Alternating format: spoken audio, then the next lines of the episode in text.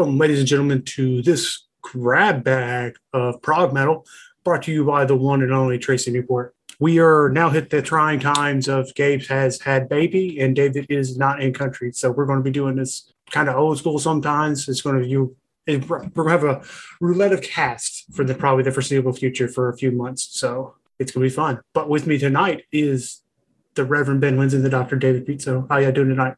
Or morning for David. I come from the land of chocolate.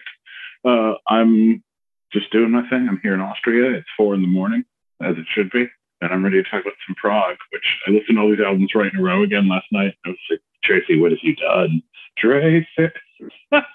so I'm ready to get proggy with it. How are you, Benjamin? I mean, it was a week of, of. Mm-hmm. Here I am, walking like a hurricane hey, the joy of it being a grab bag is everybody got to pick their own poison. So you did 25% of this to yourself, Ben. Well, I did do 25% of this to myself. Indeed, I did. I just felt like I needed to throw some yes in the mix or, right? Like, I don't know. Mm-hmm. It was definitely a vibe. Didn't mind maybe just pick some Kenny G. Just. I mean, I don't know that it would have been any worse if we had fixed Kenny G. So strong 80s vibes. Yeah. Um, the poisons we ended up getting picked for us or picking for ourselves was the binge choice in Cynic, Ascension Codes, David's in Tool, Anima, Anima, however you want to pronounce it. It's just anima, like the thing mm-hmm. you do with your butt. Yeah. like flushing yourself out. Uh, Dream Theater, Image and Words by me, and Gabe picked Watchtower, Control, and Resistance. Yeah, and uh, as Tracy said, I picked Cynic's 2021 album Ascension Codes. It was released specifically on November 26th of that year on Season of Mist uh, record label. It had a runtime of 49 minutes and 9 seconds. The lineup for this album was Paul Masvidal on guitars, guitar synth vocals, and vocoder recorders, Matt Lynch on drums. They had Pliny come in and add lead guitars and guitar synths. Dave Mackay add bass synthesizer and keyboards. Max Phelps add additional vocals. And Paul Masvidal did the producing. And the reason that I picked this, uh, for those of you who don't know, is Cynic is made up of ex members of Death. Um, so that's why I picked this. However, what I didn't know was that this album was um, made after two of the original members of Cynic, two of the ones who had been in death, died. Um, one unexpectedly, and then another by suicide. So this um, is a resulting album that kind of puts it in context of why this is so so spiritual and uh, you know, the Ascension Code, the name. Not to uh, you know bury the lead, but that is why this album is the way it is. I'm 100% certain. Yeah, I listened to some quite a bit a couple times last year, and it was always kind of on the premises of being listed. I don't think I actually said it though. And when you pick this, I'm like, Ben, I don't think that's the album you're wanting to pick. but when, I didn't want to put it too far out there for that. It's it's so interesting because they're like out of that same scene. It's like Morbid Angel and Obituary, right? In uh, they found it, they're in the '80s, right? Like '86, I think, or something. But it was like almost I don't want to say it was straight death metal, but it was much more like more material or obituary than, than this. And I know over time they became more and more sort of jazz fusion, acid jazz, proggy. But then, you know, as you say, there was huge turnover of personnel. So it was like both a massive genre change over decades combined with personnel change. Um, so yeah, I was a little surprised, but I'd seen the album covers or whatever from back then. Like I remember them, but I just never somehow never one. So quite, quite the journey for them, I would say. Yeah, and you're right, David. They originally formed in '87. So. '87, yeah. But there's a lot of '80s happening in our this was my first. I was just going. I've had their pre older albums on my to listen to list for a while now, and just never have gotten to them. But so this was the first album I ever heard by these guys. I don't know if it's the same for you guys or not. Yeah, this is the first one I heard. Same. Yeah, but I mean, they've gone through a bunch of stuff because they started out as a thrash band, and they did some like melodic death and, and other stuff before landing in this version. As Dave said, you know, through jazz and and all kinds of other experimental stuff. Yeah, I, I thought it was. I don't know. In some ways, this was not counting Tool, which obviously I picked. So some ways this was my favorite of the three. I have to say, it seemed the least cheesy. It, it seemed the least cheesy to me. I don't know. Maybe it's. I, I just like. I don't know. I sort of felt to a movie culprit. Remember that? Like, um, you know, and I really try not to be overly present. This isn't quite the right word, but you know, I don't know. It's a combination of being a production whore and having lived in the actual '80s. I don't, I don't know. It just, uh, you know, it's, it's, I don't know. It created a kind of cool soundscape. I, I didn't hate this. I mean, I wouldn't like this would be my go-to for anything except for maybe I don't know if I were gonna like take up metal jazz flute and I needed some background music, but uh, it was, was you know, you could tell these people who had making music for a long time had really of them, probably all of them. I didn't, I didn't know, I didn't look up the background of the new members, but I think to hang with these guys been pretty good. Uh, So you, they can play. you got to have your chops. like that's the opening bar for this band. And then plus some. You can't just be some virtuoso guitarist. But I'm in. It's like, but you got to have the flair to it as well. Yeah, no, totally. Yeah, Um, I think that there's a certain, as Tracy said, there's a certain atmospheric level that you have to do. I mean, and it's two dudes uh, essentially with some guest musicians coming in to play parts. So I also did not hate this. Um, it was not exactly what I was hoping for, but you know, it's pretty. Um, and I don't say that derisively, even though it may have sounded like in the tone of my voice. The big knock on this album, and it's something that um, Gabe submitted in his writings, is that there's just too many instrumentals. Um, yeah. A lot of them are short and i was actually kind of ho- you know i actually thought about picking another um for this when i was considering what to pick picking a, just a prog album that was purely instrumental because I, I tend to enjoy those more than the ones with vocals. But this was not um the vocals on this were pretty good. It's just uh, there are a lot of how do I phrase this? It reminds me in some ways of listening, except for the length of some of the instrumentals, because they're all kind of, of short, but it reminds me in some ways of like you are going through a process with this album and that there are like each little snippet is like you are now activating chamber three or whatever. And it's just like very linear in the way that it goes through. Yeah, it's it's I agree with you in that sense. And I think in the process of like just to kind of steal the thought that's in my head is like align the seven chakras of your spirit or whatever. Something Yeah. similar, like this is how you're aligning it, this is the process. But I think them doing those little snippets between every track instead of just making this a full on remove if you were to move all those to like a full on almost spiritual album, I think it would have probably done better, at least for me, and the sound process, because I feel like those little snippets kind of pull away where this one could have been a total, I'm just going to say like yoga transcendence level of just here you go, sit with it for 45 minutes to an hour, and then you come out the other end of it. Similar to how I think Transcendence, Devin Townsend sits with me. I don't know if, it, but that's kind of where I would have put this album without those intervening bits. I know what you're saying. I, I it, it one, I definitely can. Not that needs to be seconded, but in Ben's world, Ocean Collective is always instrumentals. like I know that's the version he wants. That's the that's the version of the world he wants to live in. Yeah, Tracy, I you know because I read a little bit too about like there's the death, they're to the band, and uh, you can definitely tell that there's introspection and thoughtful, but I don't think they really took it to a at least auditorily quite to the transcendent place I, mean, I would have. But again, I, I, I have to confess I don't know much about their back catalog, uh, nor did I know the dude that died. So I don't know. I um, to me it was more pretty, pretty than transcendent If that makes any sense. Well, like I think if you would have removed those bits in it, that you would have gotten something that was closer to like if you were to like yoga relax meditation songs and like hit that and listen to it for an hour, it would be closer to that.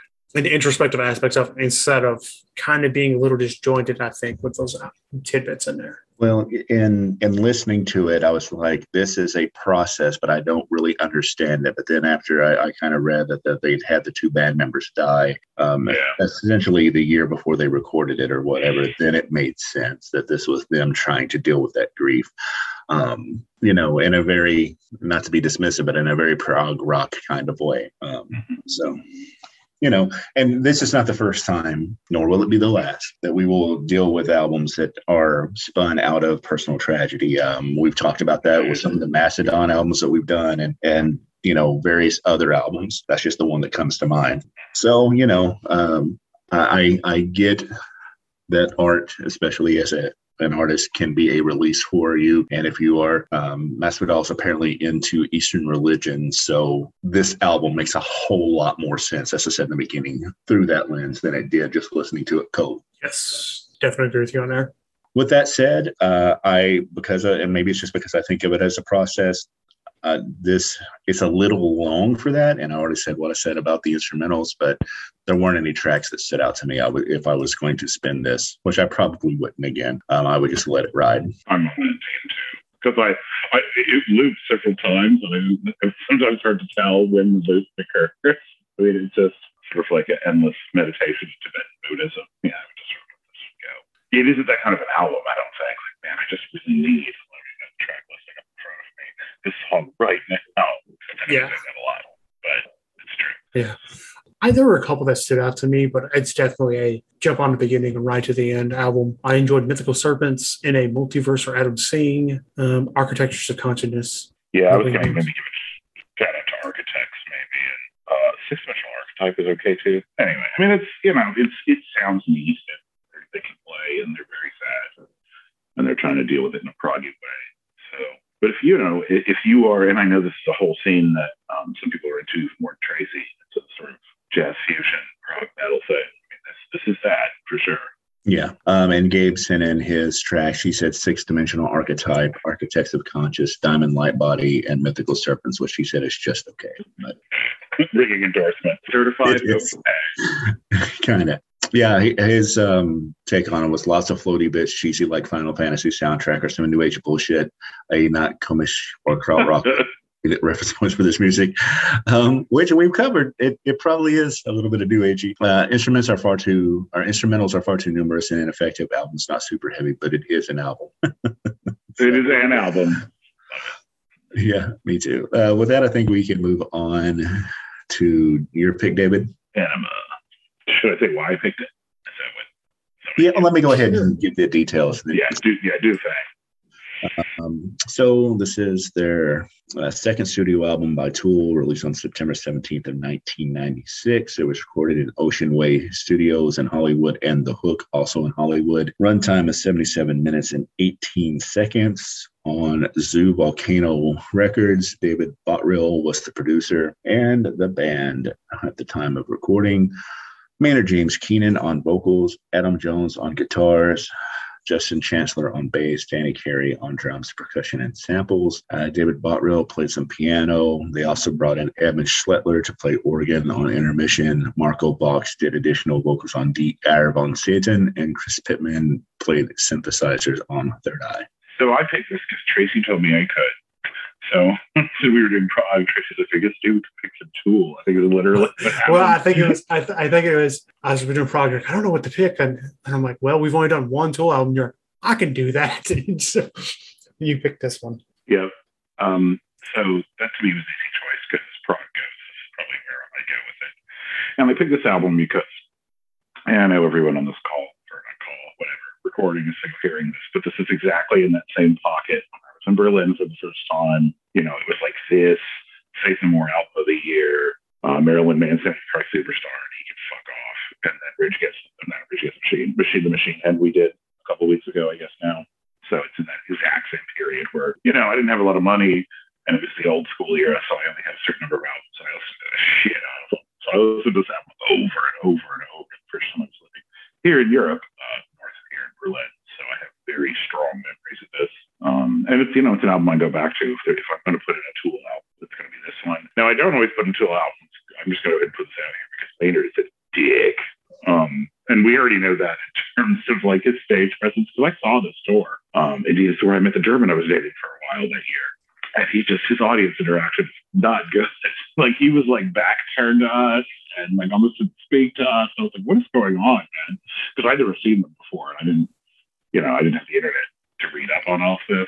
So, Isn't that like every show of theirs though that he does that very not Yes. interactive with the crowd? Yeah, I mean, well, for like the, I don't know if they were still doing it here because I don't remember the videos off of this album. But for off the first album, all their videos had claymation or something else, and you didn't see the band, and that was kind of part of the mystique, which was a thing you could do in the early '90s, you know, Yeah. because you, you people wouldn't have had phones taking. You would have had to have taken a damn camera to a show to take a, I pictured Rich Totally. Axl Rose diving on you and knocking you the fuck out.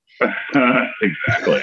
Yeah, these videos were not stop motion, but they were similarly abstract or cre- you know they weren't they weren't concert footage of Striker, you know, on stage doing their thing. It was this isn't their vibe. Now the other thing about Maynard, of course, and this has to be said, because ah, I've not seen any follow up. I mean, you know, there have been accusations of him being Yeah. also a piece of shit in other ways, and you know, I think we think about this carefully. Mean, he literally essentially banned Manson for much more documented, much more systematic, as far as I can tell, abuse. Is Vader that person? I don't know.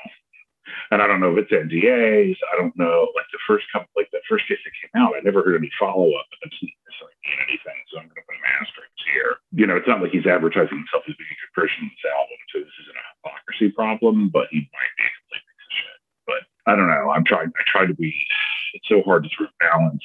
Like I am very uh, watching all this Amber Heard, Johnny Depp stuff. Such a train wreck right now.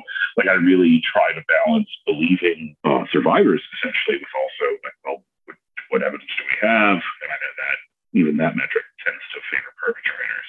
Uh, ugh, it's a mess, y'all. Again, if, if, if a lot more evidence comes out, it probably doesn't. Which again would be heartbreaking to me.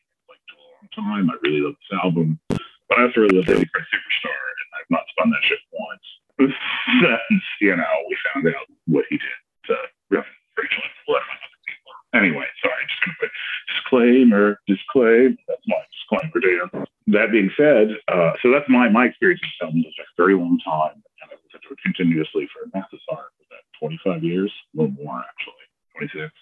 How about y'all? I know Ben is in this age group precisely, older than me, Yep. and then Tracy. Sure. Yeah, dude. I mean, I, I mean, I've been on this the tool train for a long, long time. So um, this is, and as I told David before we hit record, I actually listened to the wrong Tool album for this week because for some reason I thought we were doing Lateralus. But I mean, I, I only have to talk about this album that I've listened to three hundred thousand times or something in my life.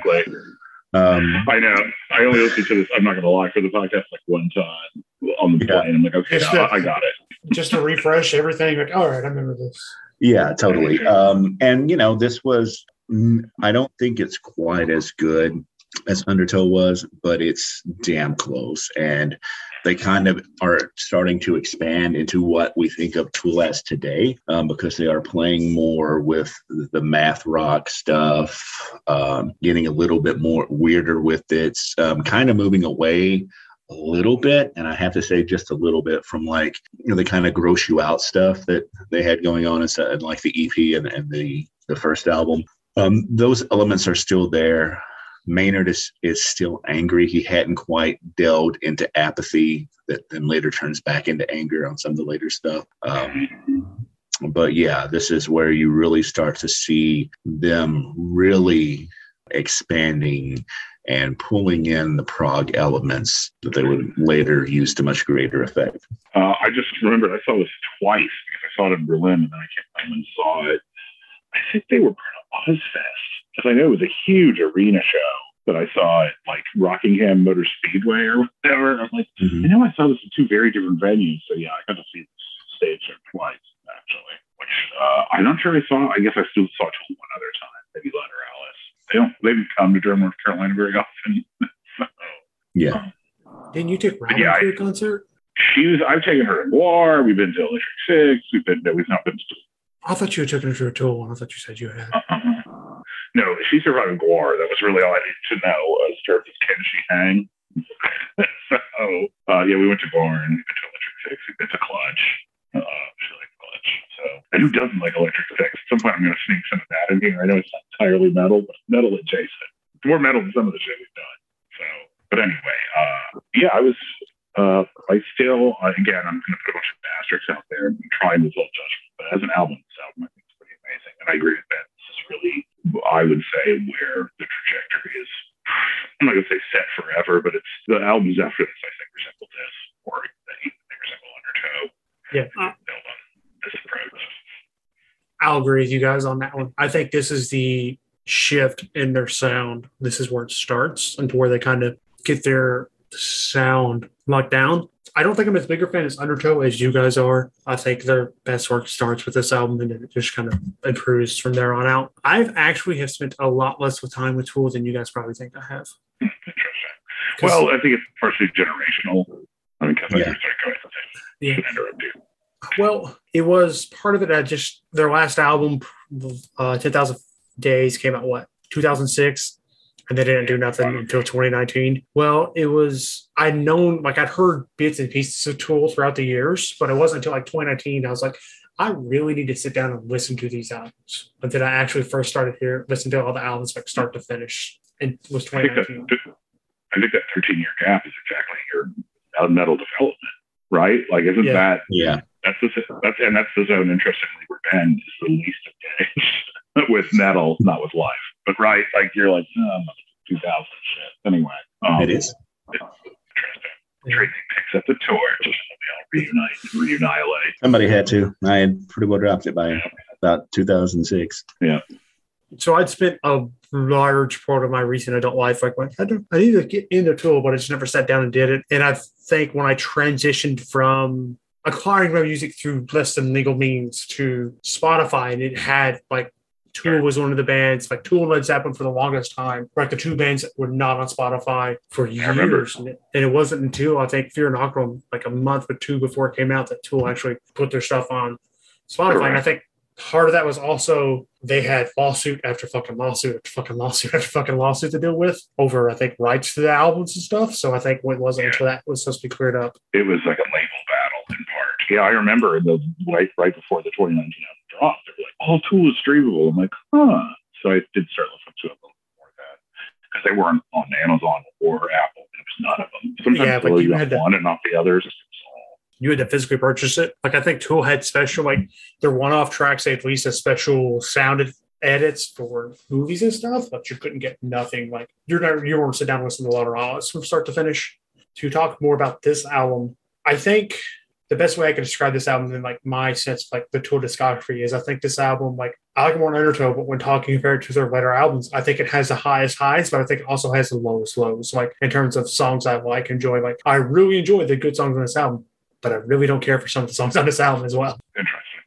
Well, it's got some weird filler too. It had more filler than I remember because I guess I skipped it on the CD. I like uh, oh, filler. Well, you know what I mean. There's like some Yeah. weird, weird soundscapey transitional stuff, but some of Yeah. it just sort of amusing, like the phone message. You're going to die of cancer. But Yeah. What about the Die Eier von Satan? even though a recipe for hash brownies auf Deutsch. See, I got such a kick out of that. It's literally when I was in Germany, learning German for real. So everyone's Ah. always so menacing. It was one of the big things they would ask me when I got home. Like, what's that song about? I'm like, "Hmm, brownies? It's actually about hash brown. I've always thought it was about deviled eggs. No, no, no, no, no. It's hash brownie. It's a hash brownie recipe. Well, because uh, Like a Eier von literal actual. Well, yeah, you got to put eggs in hash brownie. Anyway, allegedly. so this is this is this is. I've read a lot. Anyway, this is a it's a hash brownie recipe. The eggs is Satan, but yeah, it's not You've, you've, you've read a lot, and you've tried a lot I've read- of them. no, I've just I've just read a lot, Tracy. It's going out in the universe. Uh, yeah, I don't really actually have access to hash brownies in my life. You could that up for us all. But anyway, I don't. Um, yeah, that's what that is. But then there's some ones that are even more random than that. Like it's just like a what playing with a saw as a rainstorm is rolling in, mm-hmm. or whatever that is, like sheet metal. Anyway, there's Or I'm too the ending to Undertow where it's crickets for 25 fucking minutes. Yeah. Or have you ever listened to? I, I assume is, is is Undertow or Opiate? There's one before Undertow where it Uh, ends with. oh, uh, yeah. OB is before Undertow. Yeah, but I'm saying, excuse me for limit your phrase. I can't remember where the one where he's talking about the carrots and the rabbits and all that. Is that the end of Undertow or is that the end of Opiate? There's one Yeah. about like a war, vegetables waging war on animals or what? what anyway, different animals. I think that's opiate, but I'm not 100% sure. I think it is too. I think it is too. But the carrots wear glasses. Anyway, um, Reverend Maynard. Um, Gabe's take on this uh, now classic album has groove, math, tension, creepiness, and a heavy and at times industrial edge. Plus, Maynard's voice is great for the style, which I will agree with. Um, as much of an instrument as the guitars and drums, where it falls flat for me are the transitional shorter cuts, as well as some more repetitive. They should be groovy or hypnotic jams near the end. I can see why David picked this. and it was nice for me to return to my high school days when I heard this record for the first time on alternate radio. Hilarious. I did that. I'd do it again. Now this is cool. Um, tracks. Um, I will read what um, Gabe said, and then I will step aside so that everybody else can give their stuff. He picked Stinkfist, Eulogy, H, 46 and 2, Hooker with a Penis, Jimmy, Anima, The Eier von Satan. List. I mean, you know, I like a lot of the songs here. Stinkfist, awesome. Eulogy, awesome. H is okay. Solid, it's okay. 46 and 2, I love that song. It's on here. Uh, Message to Harry Manback is that insane message, which amuses me. Uh, Hooker with a Penis, I like that song a lot. I like Push It build takes takes so long. It's like how long is it going to? But I also have such strong visuals in mind of the stage show when I hear that and other songs. And then it was just awesome. Uh, I think Third Eye is okay. I'm not sure. I don't actually think it's strong as Closer. Um, but so I like with uh, it's over half anyway. If you take a filler, I mean, uh, the transition is like only what eight or nine songs. So you know, I like a lot of them. Yeah, Tracy, you want to tell us what you think? Yeah, I think it starts very well with Stinkfist and Eulogy and H. 46 2, like I really enjoy that song.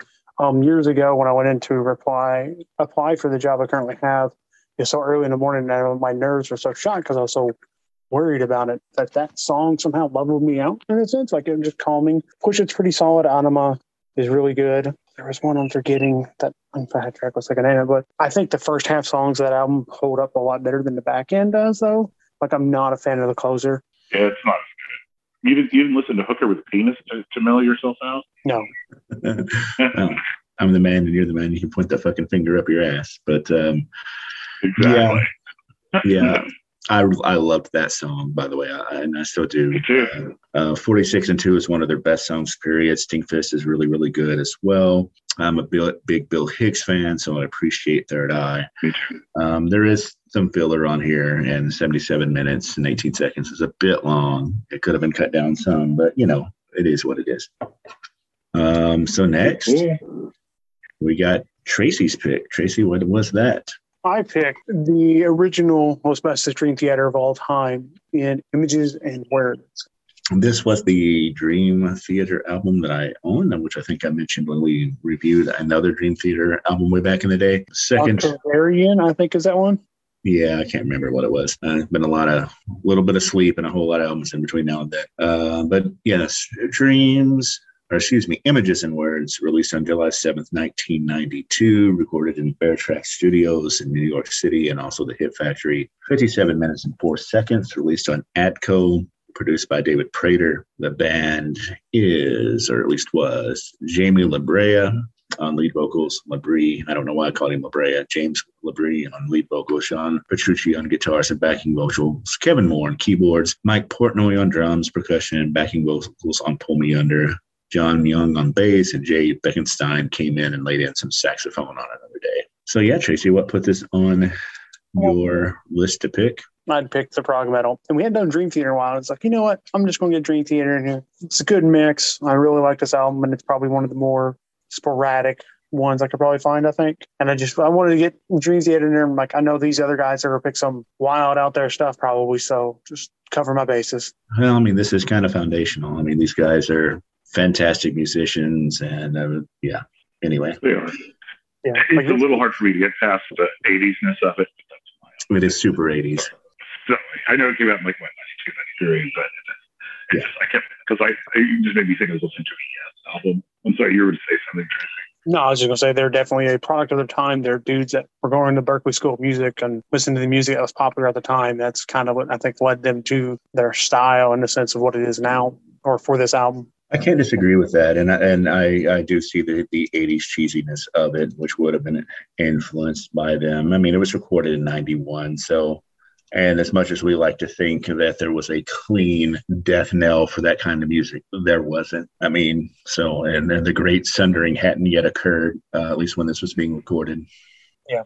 And I think this album is a very good introductory album to them because I think they get a lot more experimental and a lot more kind of out there with some of their songwriting and they get a little more in the prog sense of trying out different time measures and trying out a bunch of different instruments in their later albums. But this one is very much a getting their feet wet and learning and just learning how to write album. I think Uh, I have a slightly more cynical view of it. I feel that this is very much a pop metal album, and that they were like, you know what, we need to write something that is going to hit and make us a lot of money. Then we can do all the weird shit we want to. Well, I can I can see that. But also, I think me and Gabe were talking about when they announced they won the Grammy this year, and I know there's been some comments on Grammy awards being handed, out as like finally like a career achievement award in a sense. And I feel like for them last year, that them getting the Grammy nod for that this year is that a career achievement award because they've been so consistent. I think they're what 14, 15 albums deep now. Each of them are some shape, form, or fashion levels of prog more than most bands will ever dream of doing, and just how they decide to do it.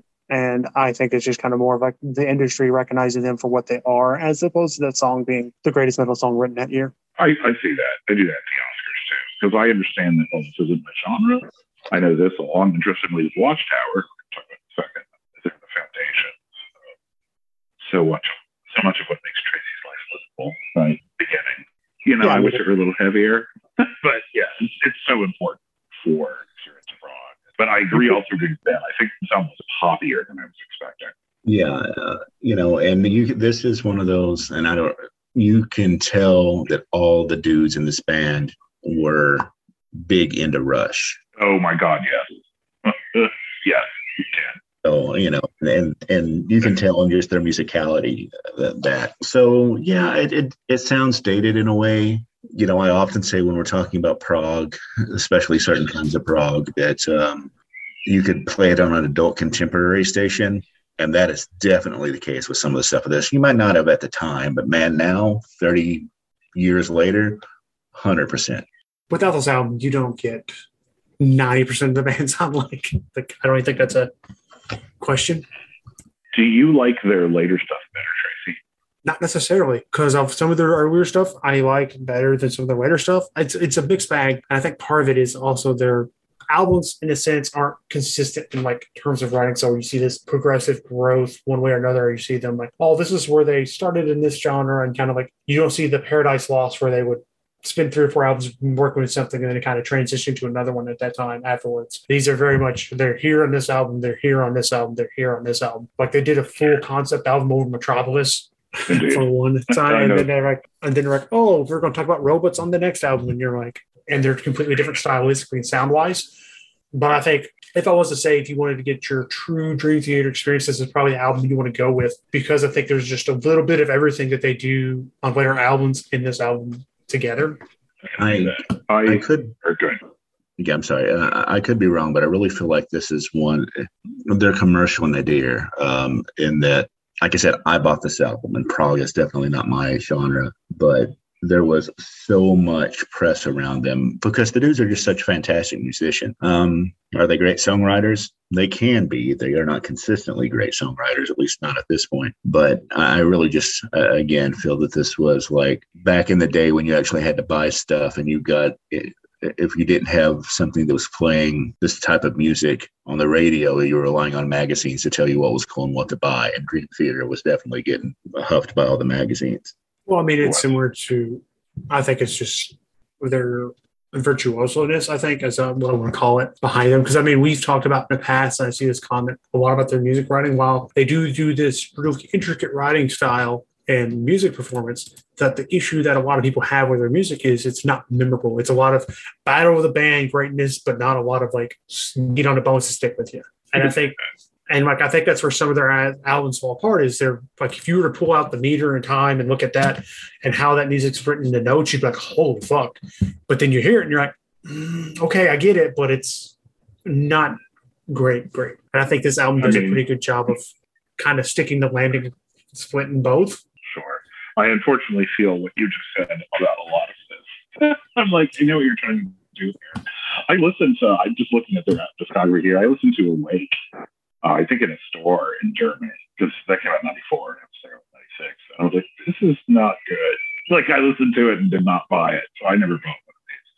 It's, you know, we say this a lot, and I think it's true. When and how you get on a ride matters a lot. And for me, like the because it was assigned as homework. To me, the prog I gravitate towards is the stuff that you all gave me early. So it's Haken, which uh, Ascension. That first reminded me of a little bit the uh, Cynic album, and, and like Ocean Collective. And this isn't that, right? Like I'm definitely. Uh, I actually really like the pocket. I still listen to that. Ocean. Like, I didn't assign this hoping you'd one day go out and just buy a bunch of Dream Theater albums and listen to them. yeah, that's not happening. I knew that wasn't going to happen. Not today, Saint. Yeah. Here is what Gabe wrote about it. This album is an 80s hangover, lots of pop cheese, not very heavy, but the second half is much more compelling than the first. The musicianship is there, of course, but it ventures into pop music territory in a bad way. Try it way more often than I'd prefer. I can see why Tracy would like this, but I'm guessing Ben and David won't care for it. Well, Close. Nailed it.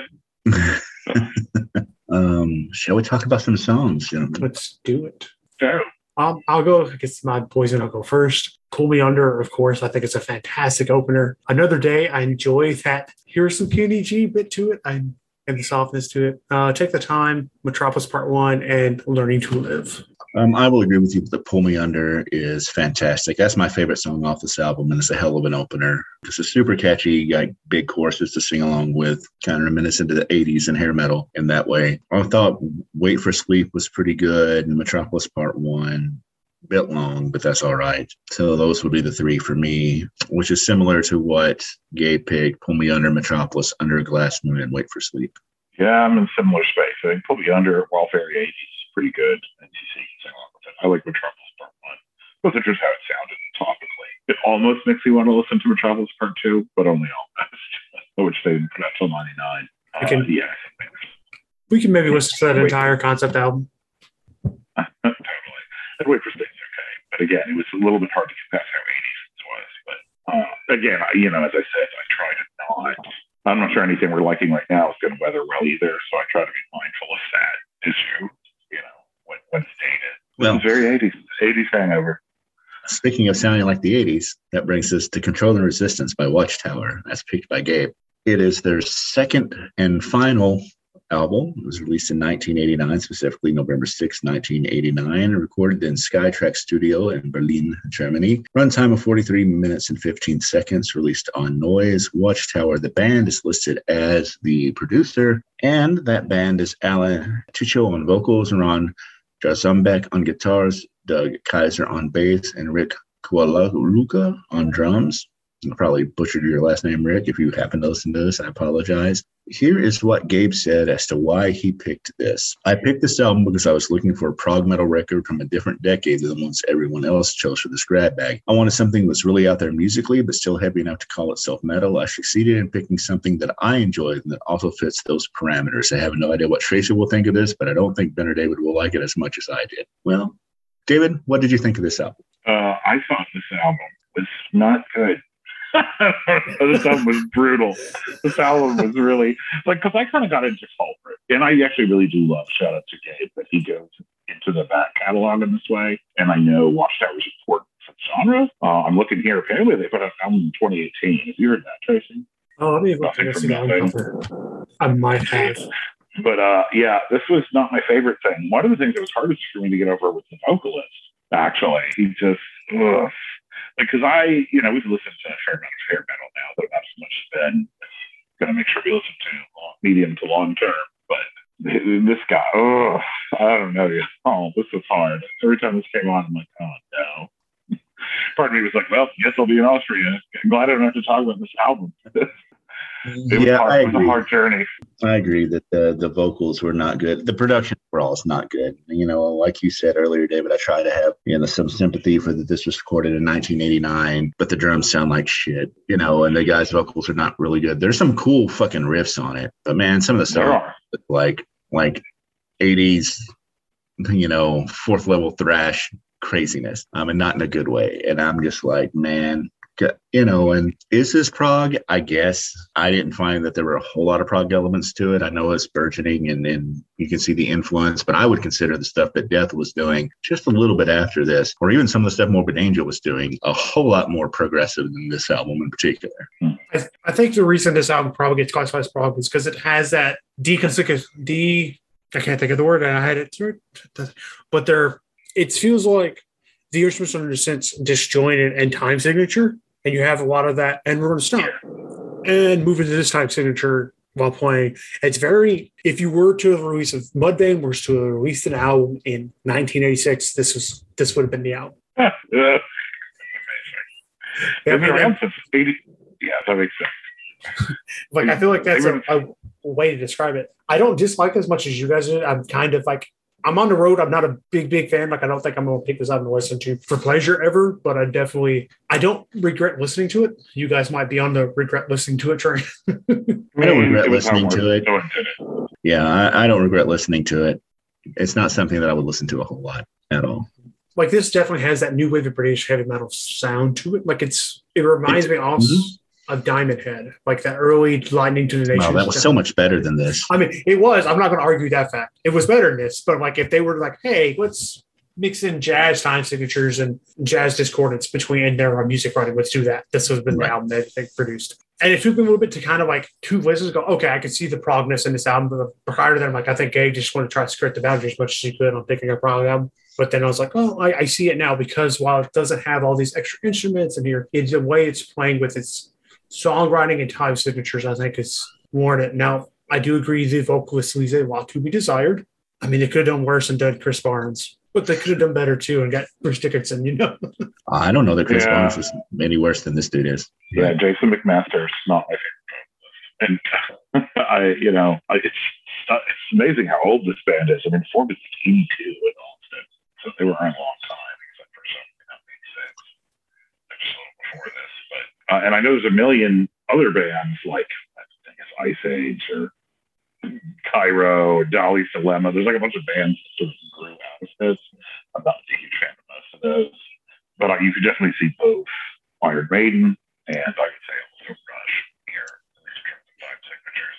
Yeah. So yes, it's, it's historically important, but I was not a huge fan. Correct. Uh, I'm not even sold on how historically important it is. But That's fair. I, I read what I read. I don't know. I'm not like a prog guy, so well, I mean, it's kind Um, of like one of those things that they always say, like about oh shit, um, Lou Reed's band, sure. Oh, oh, oh. Mm, yes. the the Velvet Underground. Yeah. And they're like, oh, Velvet Underground. Every only like 15 people listened to them, but everybody who listened to them went out and formed their own band. And I actually like the Velvet Underground, and I can see where that band was. And I mean, that's I'm being like picking like the most extreme um, comparison that I can. That that inspired so many people. And I'm not saying it, and like some of the stuff that they were doing, including you know it, injecting jazz into this, we do see become influential. But I just don't know. I don't know how influential this was because I don't know how many people heard it. But I'm not just saying because I didn't hear it, nobody did, because that seemed completely false. But you know, um, some tracks. Gabe says, "Get ready, gentlemen, all of them." Uh, uh, unfortunately, I only have coffee, but I'm gonna drink it. You put a little whiskey in your coffee, start the day off right. I should have done thinking about it, but I didn't. It's a Sunday at five in the morning. You, I mean, if you were in Ireland, I'd be like, that's just uh, an Irish morning, but Exactly. in Austria, it'd be a beer in the morning. That's what it would be. And you're, you're shaping the, the hearts and minds of young individuals today. So we, we don't want to get you too cankered up yet. Probably not. They're not. They don't get here for a few days, but I gotta be okay, keep my teeth sharp. I like the Eldritch Mayday in Kiev, which has some very, like, just the name has some important song title of the day. But I think elsewise, it's an all right album, but I don't think nothing else really stuck out to me. Uh, I don't know. Uh, none of these really stood out to me. That's good. Yeah, I'm with David 100 percent on that. Yeah, I'm, I'm, I'm okay. If I never hear this again, Okay, so now it's time to grade these things. Yeah. Cynic Ascension codes. Um, I'm going to give this a C plus, just because the playing is so good, and even though it's not my cup of tea, I appreciate him using his art to work through uh, the loss and grief that he felt. And maybe I'm just becoming a softie, but um, yeah, it's. I'll give it a C plus. I'm in that same zone. I think I am softy because I've now seen so much horror. so uh, I, I, I likewise appreciate the sound they're trying to achieve. I'm going to I'm going to give this album a B minus an 82. I think I liked it a little bit more than you guys did, but just not fully sold on it. Gabe gave it a C. I put this at what about a B plus probably. It puts us at an average of a C plus, of a 78. Sweet. Um, would you buy this album? No. No. I don't think they would either. Next up, Tool, Ænima. I am such a nostalgia whore. What are you gonna do? I'm just gonna give it the 97 I want to.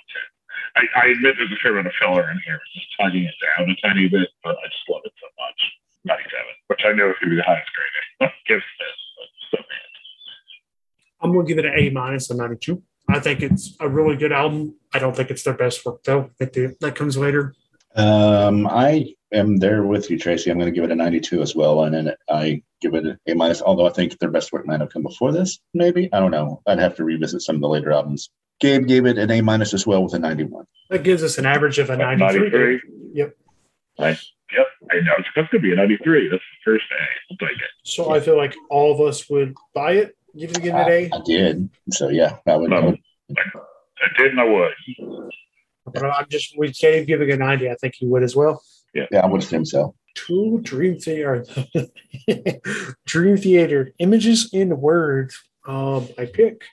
I go first. I'm gonna give this album solid A. Like I, I, I think it's their best work, but their disc- their discography so there's so many albums that I hadn't had a chance to download all of them. So there might be an album or two in there like better, or might be an album or two I forgot about since I've listened to them that I like better. But I think it's it's definitely representative of what their career is, and I think it's if you want a broad sound of what Dream Theater is, this is the album to pick for. So a 95. I'm, to come a hair lower, which doesn't surprise you. Uh, I didn't go as low as part of me wanted to because I know it's historically important. But I just I have a lot of trouble getting past the, the rushness of this. I don't know. It's not my genre, so I'm going to give the C. And what's your thoughts? What did David give it? I guess I didn't hear. See, A C. Oh, okay. I give I give it a C. I give it a C. Which, Yeah. yeah, because it's important historically, like, but Mhm. it's not really my thing. Um, it is pop metal, so that gives me it a downgrade, in my opinion, because it's not cool pop metal. Like uh, you could make that argument, but like when we did Motley Crue, but that at least felt like rock and roll, and this really doesn't. But that one track is so good. Pull Me Under is such a good song. Um, so I guess I'll give this a C plus. Sweet. Um, Good game, a B minus. Oh, okay. Well, where does it bring us overall? Probably a 80 or something. 83. So it'll be minus overall. Um, Yeah, I'd buy this B. album. 83 83 is a big choice. It is. It's. I mean, that's about what I was expecting on this album. I'm not gonna lie. Coming into tonight, whenever it's just like it's just gonna be a band. That's gonna be a lot of f hosters all around for every album, and me trying to like. It's not all bad. No, there was still also definitely wasn't going to be a complete F, F hoster run. I did buy this in the day in a, in a time of streaming where I can just listen to the one song that I really like. I would not buy this again. I did not buy it, and I would not buy it. so, nope. I'd buy it. I, th- I think. I don't think Gabe would buy it either. But I think Gabe would buy this next album, Watchtower Control. Oh, let me let me tell you what Gabe wrote. Okay. Uh, Proto prog thrash question, jazz fusion metal question, lots of fun to listen to, never a dull moment. Singing is a bit over the top, but it's of the era, and at least the era's traditional heavy metal. It needs to go solid something like King Diamond plus angular guitar skronk solos, like maybe new wave of British heavy metal, but less blues and more jazz based. I would listen to this nine times out of ten over much of what passes for prog metal these days. I'm old and life is short. Grade A. shit. Uh, Yeah. I'm sorry, Gabe. That's a no. I'm gonna give this a C plus. I'm going to give this an F because it was garbage. I, I'm going to come in a slightly higher because I read it was important and I love Gabe, so I'm giving it a D. I don't want to say teach it D? again either. Yeah, D. I don't want to teach this again next year, Tracy. I'm passing it on to the next grade level with a D. I did. Don't don't feel like all. I did not have the most divisive album this week. That rarely ever happens. It was definitely that. Yeah. You know, I, I'm not gonna lie. I figured you guys might have dug it just because it might have been a little proto eve, like a little thrash in there. But when when the guitar work started, like the first track, I thought I was gonna like it a lot because I was like, "Fuck, Gabe just Me picked a thrash album." But mm, man, you were Right. let down pretty quick was after that. Yes, I was like, okay then. Wait, what? but I appreciate that he likes it, and I his No, I do too. justification actually made, made me like it slightly more. but yeah, I would buy it for Gabe. There you go. Just Me too. I would like Send we- three we get copies of- Three copies. Yeah. we send him a Three record, copies. a CD, and a v- and a tape deck, and just Yep. send them This three was, copies. this was released on cassette. Totally. Oh my god, three three copies of Time Cop for only nineteen ninety nine. Indeed. Um, well, gentlemen, I think that wraps us up for Prog Metal Week here at Thunderdome. I'm glad you guys were you played around, Yeah. were willing to play around in this for, with me for a little bit. For sure. Yeah, it- No, no, it's good to get out of your comfort zone and listen to stuff. I know. Speaking of getting out of comfort zone, not listening to stuff, our next grab bag is courtesy of Gabe, and his theme that he picked for it is not my subgenre. So that should be interesting. We all had to pick something that we like that you wouldn't suspect us liking. So I think just looking at the list that's on there now, which granted subject to change with time to come, I think it's a pretty interesting list. To be fair, I never said you had to like it. So you could pick something you didn't like. It just needs to be something that's not in your subgenre. I wasn't going to go that far. nope. I was going to try and find something I at least liked. Right. Find some of the rough ch- diamonds in the rough there. If the rest of this genre sound like this, I'd love this genre, but it don't. So I would Yeah. say, Tracy, you were you were fortunate to assign me this now because I think if I'd listened to these albums like a year or two ago, right? Like I don't. F F A F. Uh, yeah, precisely. I would have been like, no, no, no, yes, no, hell no. Would have been probably my rank. but uh, um, but you know, you all have broadened my horizons considerably. So well done, Thunder. Well done, And got a little player alone, not for lack of trying. Indeed. Indeed. Well, all right. Thanks everybody for listening to us. Um, as we are now truly international again with David being in Austria. So, Thanks for waking up super early for it, David. Oh yeah, no, I wouldn't miss it for the world. I did miss it for any You did world. not. Here I am. I'm not gonna lie. If I was in your situation, like they can do it themselves, so they can handle their. Yeah, I I think mean, we all I, know how I this, feel about sleeping in. I know, I know. Uh, but this isn't the first time I've uh, Thunderdome from Europa. So. it's not Like a clock just chugging along. Choo choo. chicken clock. Macaw. Call.